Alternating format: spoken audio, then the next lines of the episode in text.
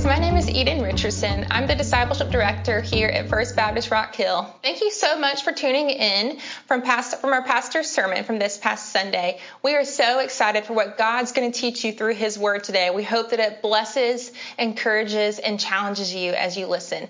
Also, be sure to like and subscribe to our YouTube channel where you will get to see these weekly sermons. We hope you enjoy it, and thank you so much. Good morning, church family. It is really good to be with you today, to see you. I want to thank you for praying for me and my family the last uh, week or so. Last two weeks have been uh, pretty eventful for us. I want to give you a, an update, but I did want to say thank you. A lot of you have text, sent text messages, emails, communicated in other ways, even some uh, old-fashioned handwritten notes. So thank you for your prayers and your love. Um, mom is 86. Her dementia is worsening, but she's stable now. Her heart, kidney working normally. She, uh, her repeat cycle with her dementia is getting shorter all the time. Uh, she's in a rehab facility and will, in the not distant future, move into a, a nursing home. So your prayers for her are appreciated. And our grandson James, he's home, um, and. Uh, do, doing well. Uh, his motor skills, sensory responses, everything is normal. He's already turned over once by himself, so we praise God for that. The MRI does show some abnormalities because there was the oxygen deprivation and they had to resuscitate him. Um, don't know what that will mean as he develops. Uh, could be nothing, could be something simple, moderate, probably on the worst side. The good news is he was practically full term which means his brain is developed and it'll have the opportunity to, you know, to, to bypass and create new pathways and all that. So just pray that that happens and, and he'll be the healthiest of all of us in the days to come. So thank you for your prayers. Monisa's in California. Uh, it's raining there. The hurricane's blowing in. She said it's not real heavy yet, but it's on its way, and she's flying back home Tuesday, and by then it'll be sunny as normal in California. So, um, but again, I just wanted to give you that update and thank you for your prayers. We are continuing this teaching from the book of Ezekiel. So go ahead and open your Bible to the 10th chapter of Ezekiel. In our reading plan here at the church and in your D groups, uh, you're now reading Ezekiel. And I started preaching this about three weeks ago. So just wanted to give you kind of a head start in understanding the book of Ezekiel. Let me see your copy of God's Word, written electronic. Let me see it. Thank you so much for always bringing God's Word with you uh, to worship. Today, we're going to talk about spiritual backsliding, spiritual lethargy. There was a time you were passionate in your walk with Jesus, but today maybe not as much. Have you ever known someone? I know I have. You ever known someone who there was a time in their life? I mean, they were active at church. They were on fire for God.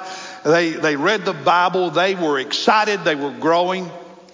And now they're not. Anybody ever known someone like that? Yeah, all of us have. Maybe that was you at one time.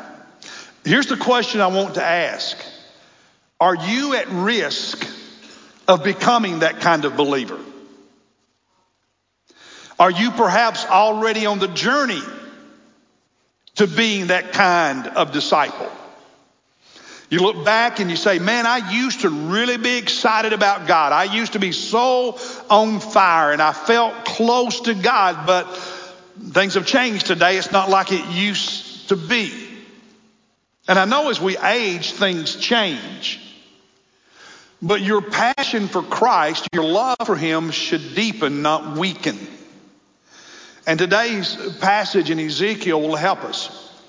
Because I want to help you understand in general terms how spiritual lethargy develops, how people spiritually backslide. What's that process look like?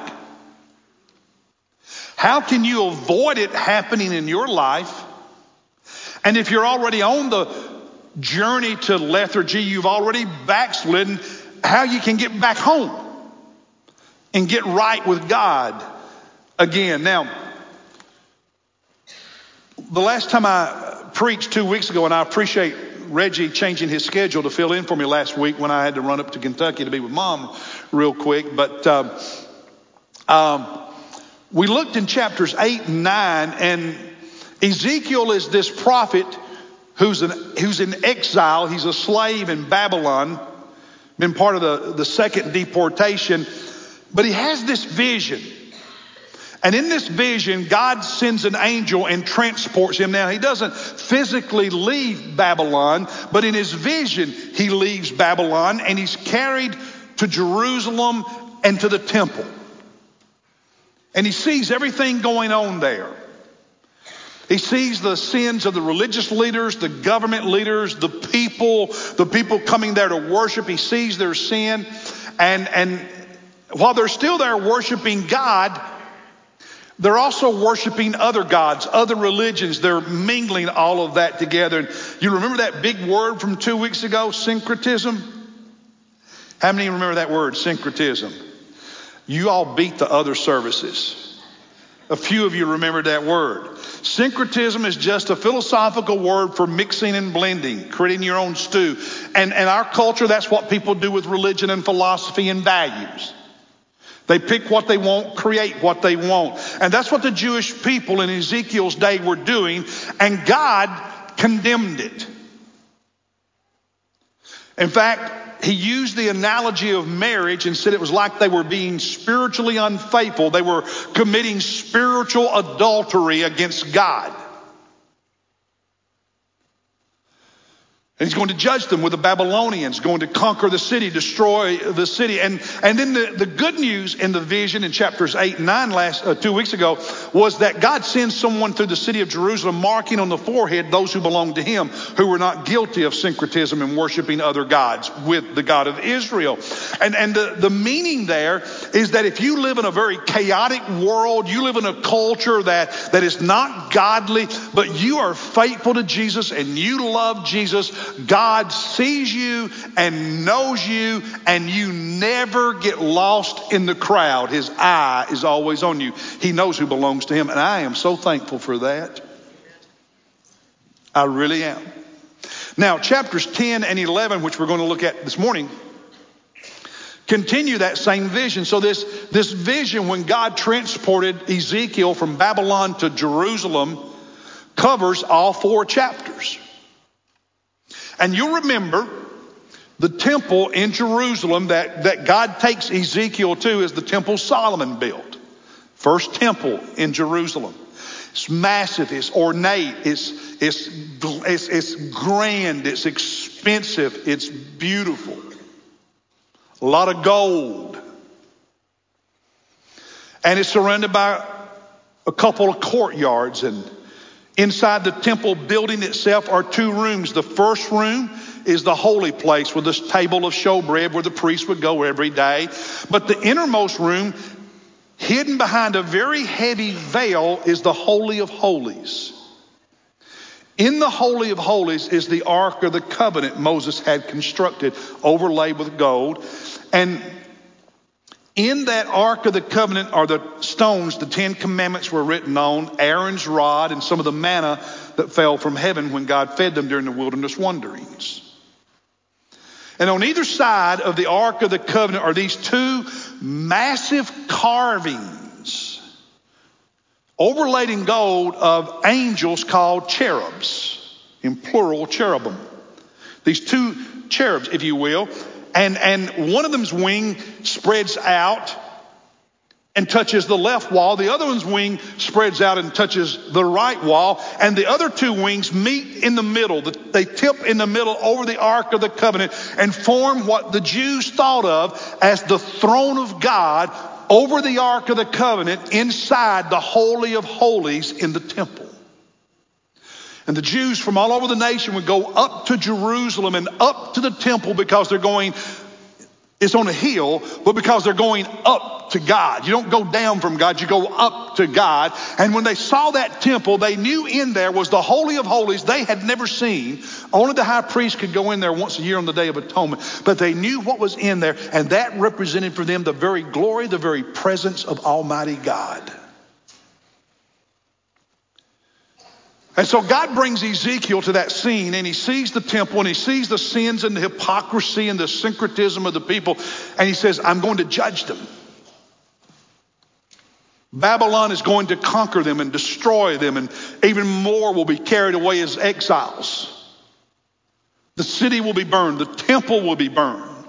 The Holy of Holies will be destroyed. The Ark of the Covenant will be lost forever. And this vision, we pick it up in chapter 10 and verse 1. So let's look at it in your Bible, please. Chapter 10, verse 1.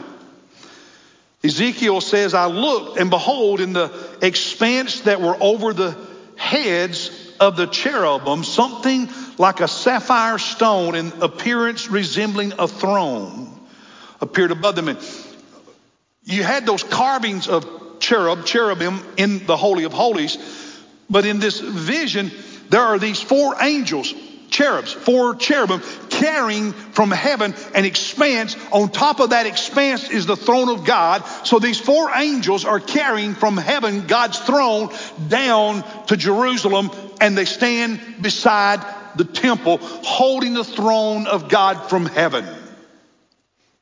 And it's empty. But it won't be empty long. Verse 3 they were standing on the right side, right beside the temple. And in verse 4, look at this. And the glory of the Lord. In the Old Testament, the glory of the Lord is synonymous with the presence of God because wherever God is, his glory shows up. The glory of the Lord, the presence of God went up from the cherub. That's the ones in the Holy of Holies above the Ark of the Covenant to the threshold of the temple and the temple was filled with the cloud, and the court filled with the brightness of the glory of the Lord. Well, so what he's saying is that the glory of God, the presence of God, left the inner room, the Holy of Holies, left the Ark of the Covenant, left that throne, and moved to the threshold of the temple, to the door of the temple, going outside to the surrounding courtyards.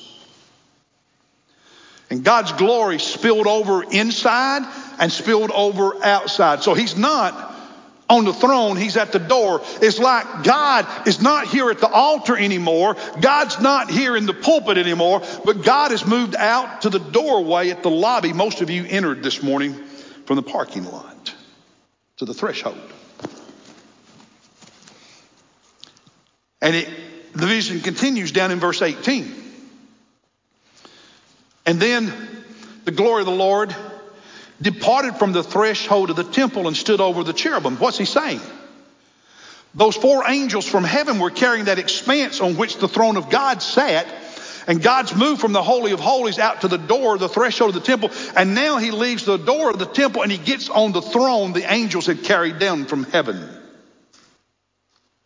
God's no longer here at the altar. And God's no longer at the door by the drop off entering the lobby, God moved from that door. The angels outside were holding the throne of God up above, and God moves up and sits on the throne outside the building.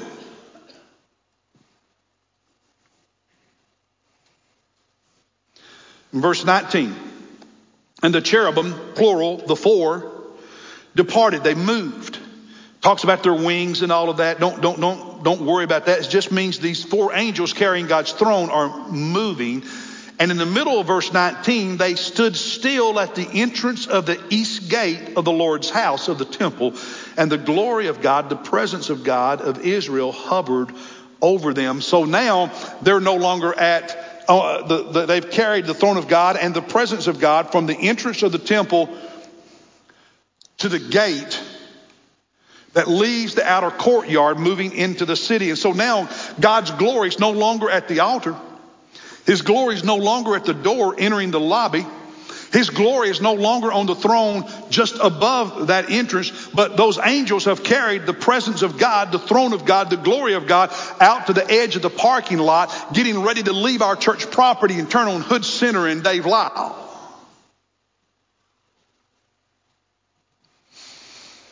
Then God talks to Ezekiel in this vision, tells him some things we'll come back to in a minute. But you move over toward the end of chapter 11 as the vision continues. And in verse 22 of chapter 11, then the cherubim, these four angels, lifted up their wings. They move in the glory of God. So hey, God is still there on that throne they are carrying. Remember, it's parked at the east gate leaving the courtyard. And now the glory of the Lord went up from the midst of the city and stood over the mountain which is east of the city. He's now on the outer edge of the city limits leaving. God's not here at the altar, not at the door to the lobby. Not on the throne the angels are carrying just outside. He's no longer at the edge of the parking lot getting ready to turn onto Dave Lyle Boulevard. Now he's moved to the east edge of the city. He's out here on the bridge going over Catawba River on Highway 21, getting ready to leave Rock Hill and go to Fort Mill. He's leaving town. Now that's the image. That's the vision. But if a Jew had looked at the temple, everything would have looked the same. And they would have been doing the same things they'd always done. See, when you drift from God, when you experience spiritual backsliding and spiritual lethargy on the outside, you're still you. Things have changed.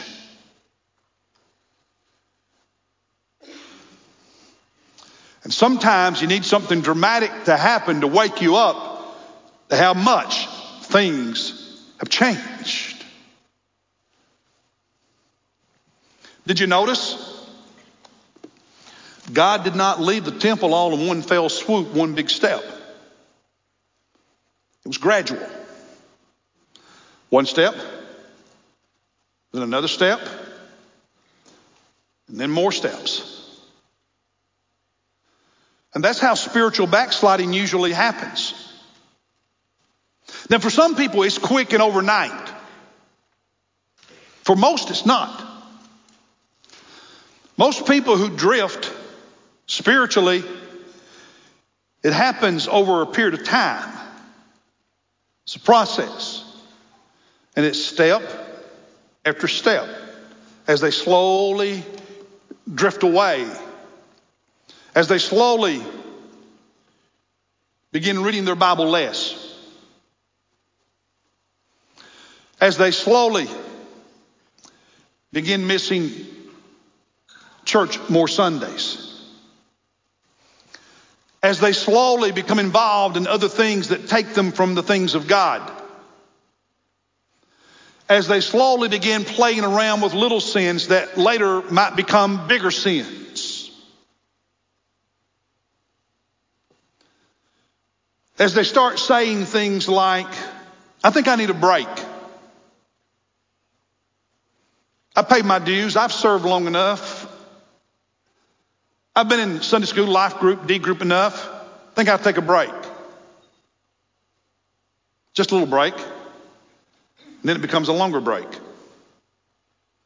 Start saying to yourself something like, you know, I'm, I'm, I'm bored with church. I'm bored with D group. I'm bored with Bible reading. I'm bored with whatever. Say something like, you know, I think I'll just go to worship today. I'll, I'll, I'll miss life group. That's not that big a deal. I'll just go to worship today. And then it starts happening more often. And then it becomes your new lifestyle, your new habit. You start hanging out with new friends, and that's good, that's okay, unless it's the wrong friends. You take up new activities, new hobbies. Nothing wrong with them. We all need them. But these end up keeping you out of church on the Lord's day. Keep you so busy you don't have time. Oh, I don't have time to read the Bible. I don't have time to. I don't have time to participate in ministry and serve. I, you know, and do you know that everything you think of as a blessing is not necessarily a blessing? Because the devil knows if such and such will get the better of you spiritually, he can give it to you.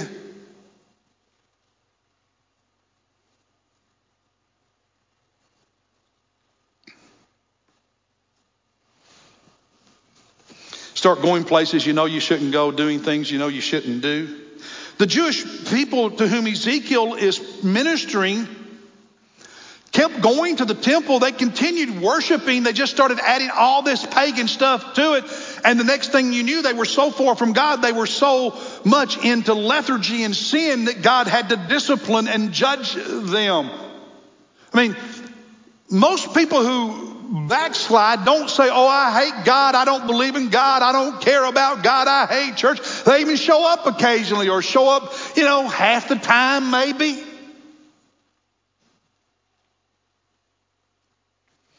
But there's no spiritual vibrancy. There's no real growth as a disciple. There's no consistent serving God and making a difference in this world for the kingdom's sake. Used to feel close to God, now you don't. You, uh, Friday,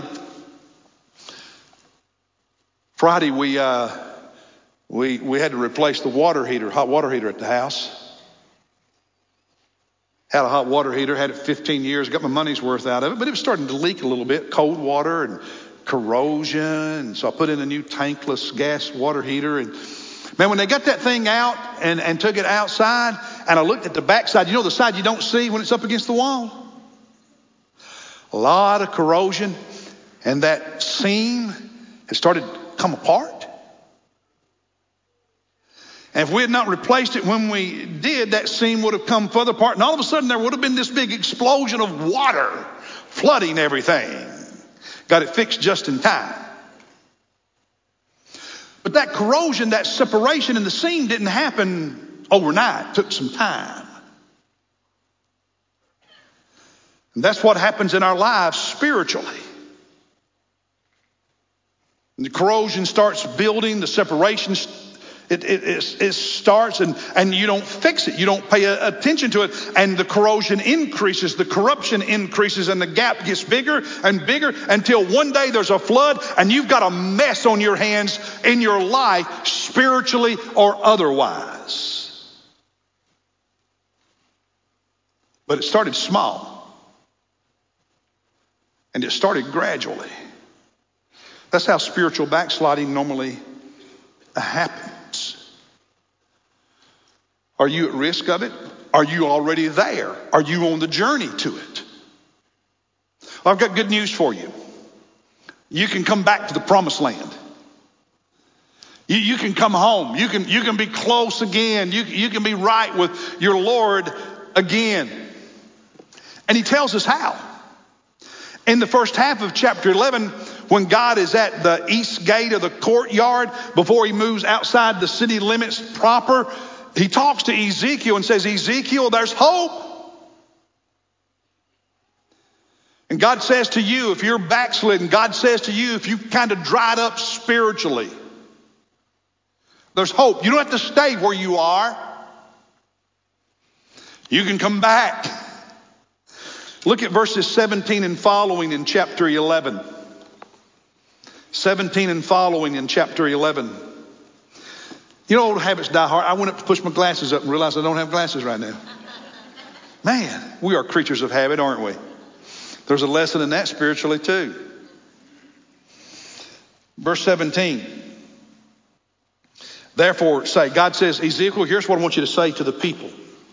Thus says the Lord God, I will gather you from the peoples and assemble you out of the countries among which you have been scattered, and I will give you the land of Israel. He's saying, you tell these exiles, these, these Jewish people that I'm disciplining and judging by sending them into exile, that their descendants one day will come back to the land of Israel. They will be able to return to the promised land. And, and while he's talking about the nation of Israel, I want to apply these principles to you and me as disciples today, and it's that you can come back home.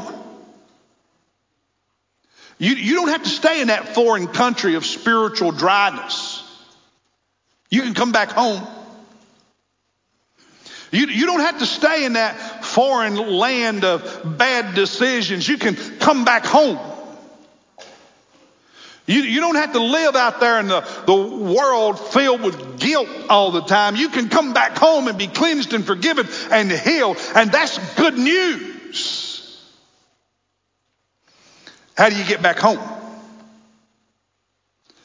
Well, three things he mentions here. More we could talk about, but let's just focus on these three. The first one is found in verse 18. Here's one thing you do. He said, when they, when they come there, when they come back home, they will remove all the detestable things and all its abominations from it. In other words, they're going to get rid of all those idols, all that syncretism, all the stuff associated with these other religions and philosophies and value systems. They're going to get rid of all that and they're going to be faithful, faithful to God. In other words, if you're going to come back home, there are some things you must cut out of your life. Some things you must get rid of. Now, what do you need to get rid of? I don't know. It's different for different ones of us. But God will show you, and you probably already know, because it has something to do with whatever it was that started you on the journey to spiritual dryness in the first place. Maybe it's an activity. Maybe it's some bitterness towards somebody you've been holding on to. Whatever it is, you got to cut it out. Because until you cut it out, it remains a cancer in your spiritual heart.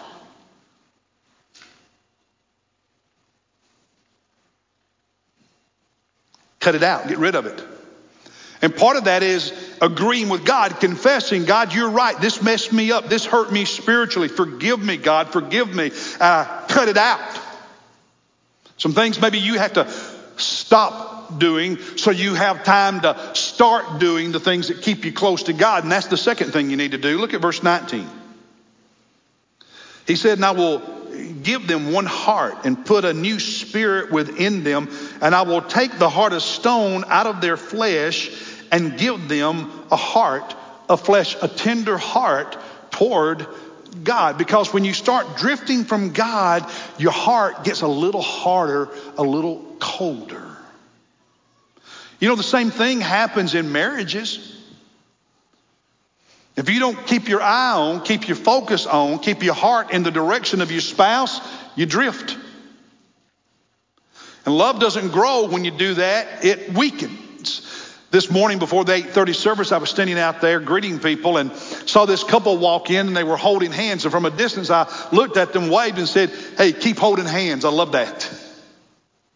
And I love to see husbands and wives, whether they're 20 years old, 40 years old, or 80 years old, holding hands. And you know, I like to hold Monisa's hands. I can't wait for her to get back from California Tuesday night so I can hold her hand. And sometimes when you hold your wife's hand or you hold your husband's hand, it's nice, but then other times it's really nice.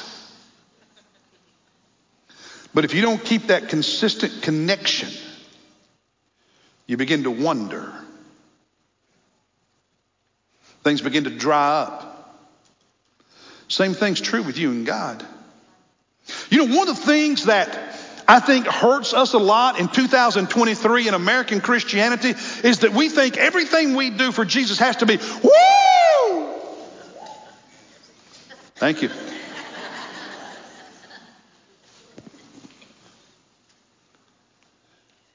Didn't get anything out of church. Their music wasn't, wasn't as good as usual. Preaching wasn't as good as usual. You know, we've made it about entertainment, and we don't understand. Listen to me. Listen to me. We don't understand that your life is not about the big stuff. It's about the little stuff.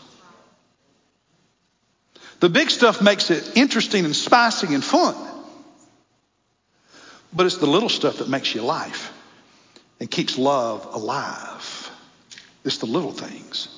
Because when I do marriage counseling, I'll just tell you, it's a whole bunch of little things they got wrong that led to the big thing that messed it up.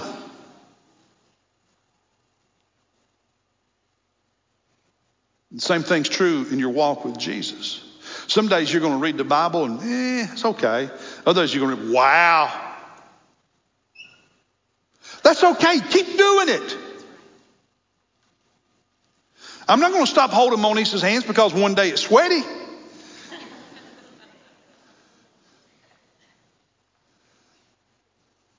You get my point? Do the little things like when you get up in the morning, go to the bathroom and brush your teeth, then you can kiss each other. It's not like TV. You just got to do some stuff so you can stay focused and keep your heart with passion and love. And you've got to find out what are those little things you need to do day after day after day after day that cause your love for Jesus Christ to deepen.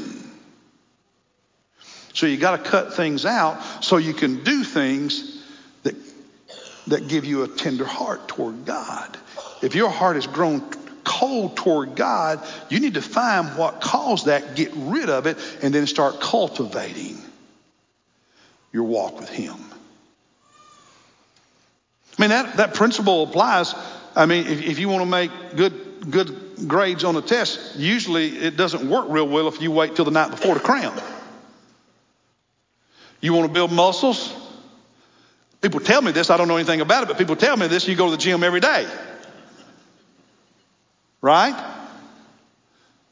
Why do you think is any different with your walk with Jesus? So that's why well, I think I'll just I'll just go to worship today. I don't need life group or you know I'll miss today. I don't feel like going to church today. All those little things they start adding up and they become bigger things. And the next thing you know, you've created a lifestyle that doesn't promote closeness to God. And it's gradual. It's gradual. I got I got to wrap this up. One last thing you do. Verse 19. He says, no, verse 20 rather, I'm sorry. That they may walk in my statutes and keep my ordinances, my commandments, and do them. Then they will be my people, and I shall be their God. And I thought about that verse. I really tried to understand that verse. And, you know, on the surface, it, it, it seems to be saying, well, they will obey God. So you obey God's how you get close to God. But there's more to it. They will be my people. I will be their God. They keep my ordinances. Do you know what he's really talking about there? Lordship. Lordship. Jesus is our Savior. Jesus is our friend. He is our helper. But have you forgotten that Jesus is Lord? We don't talk about Lordship enough. When was the last time you got on your knees and said, Jesus, you are my Lord, and today I surrender anew, afresh to you as Lord. I accept your Lordship in my life. We, you know, just like you need to tell your wife, I love you every day, you need to say, Jesus, you are my Lord. Because when you forget that, it's easy to drift. Now, I want to say something. God will never do to you what he did to the city of Jerusalem and the temple and the people of Israel. In this Old Testament account, he's dealing with the nation of Israel, and he left the temple. He left Jerusalem. God is never going to leave you. Biblical teaching for us as disciples of Jesus, he said, I will never leave you, I will never forsake you. He will never, ever leave you. But you can turn your back on him. You can ignore him. You can stop listening to him. You can stop doing the small things that cultivate closeness to Him. And then it will feel like God has left you, but He's not the one who moved, you did. And He's still with you, but if you're going to come home, you're the one that has to do a turnabout, turn around, change. You're the one that has to cut some things out. You're the one that has to begin doing some of the things that create intimacy. You're the one that has to say, Oh, Jesus, you are my Lord, and I'm sorry for ignoring you. I'm sorry for not paying attention to you. I surrender to you as Lord. And you begin the journey. Now, now listen. Sometimes when you come back, it happens quick. But other times, just as it was gradual in leaving, it is gradual in coming back. I don't know which it will be for you. quick or gradual. But here's what I do know. If you don't make the turn, you're not coming back. If you don't make the decision, if you don't decide to turn, you'll keep going further and further away. Because in your spiritual life, you never stay in neutral. You're either going that direction or the other direction. You never, ever stand still spiritually for very long. So, where are you today? Is it like God's in the temple with you? He's real close. Maybe he's out at the doors. You know, it's, you know, he hasn't, you know, not as close, but hey, and still something. Or is he way over there at the Catawba River and he just, he's, he's like, it's like he's on the other side of the world to you. And what will you do about it? As we sing this invitation song, what's one thing you can cut out of your life? You need to cut out, you need to stop, you need to change. What's one thing you can begin doing to cultivate closeness to God? A small thing, maybe just one small thing you need to start doing that will deepen your love for Him. Or maybe it's been a long time since you knelt on your knees before God and said, Jesus, you are the Lord of my life. And today, Lord, I want to say it and I want to acknowledge it.